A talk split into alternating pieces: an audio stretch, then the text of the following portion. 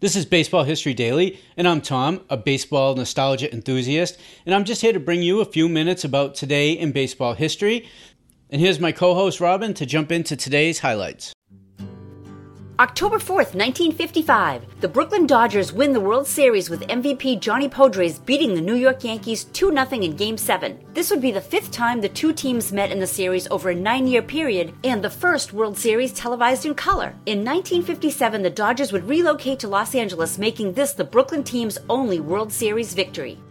October 4th, 1922. For the first time, the entire World Series will be broadcast over the radio. Writer Grantland Rice does the announcing of the New York Giants New York Yankees series for station WJZ in Newark, New Jersey, whose signal is relayed to WGY in Schenectady, New York.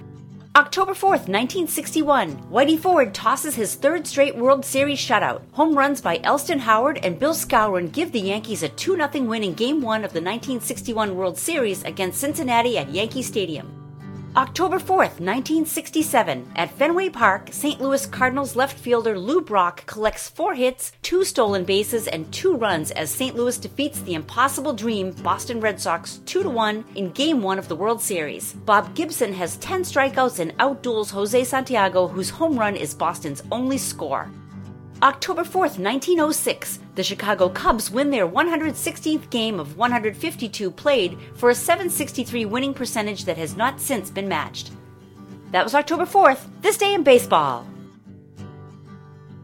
Our extensive collection of radio broadcasts captures the game's most iconic moments. They are retold to you by those who lived it. These broadcasts narrate more than just a game, they paint a vivid picture of the era and the legends that shaped it. Have a quick listen. Brought to you direct from Comiskey Park. Speaking to you from Crosley Field in Cincinnati. This is Ernie Harwell at Memorial Stadium in Baltimore, Maryland. Good afternoon, ladies and gentlemen of the radio audience. We're at Navin Field. Good afternoon, ladies and gentlemen of the radio audience.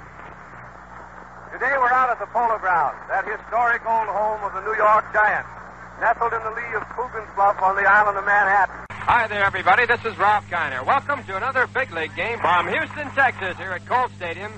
And now, good afternoon, everyone, to baseball fans everywhere. This is Bill Slater with Al Helfer and Bill Corum greeting you from Briggs Stadium in Detroit. Good afternoon, ladies and gentlemen. Ted Husing at Sportsman Park, St. Louis. Welcome you to another baseball broadcast brought to you direct from Wrigley Field. Well, it's another beautiful day here in Yankee Stadium. This is Vin Scully, along with Jerry Doggett and Al Helfer, inviting you to stay with us now. Excited to start listening to some of these games? Just come on over to members.thisdayinbaseball.com and join us today. As we wrap up today's show, thank Robyn for today's highlights.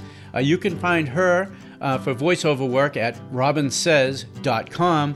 And if you enjoy the podcast, please help me out and do one of three things follow, subscribe this podcast, and leave a review. It really helps.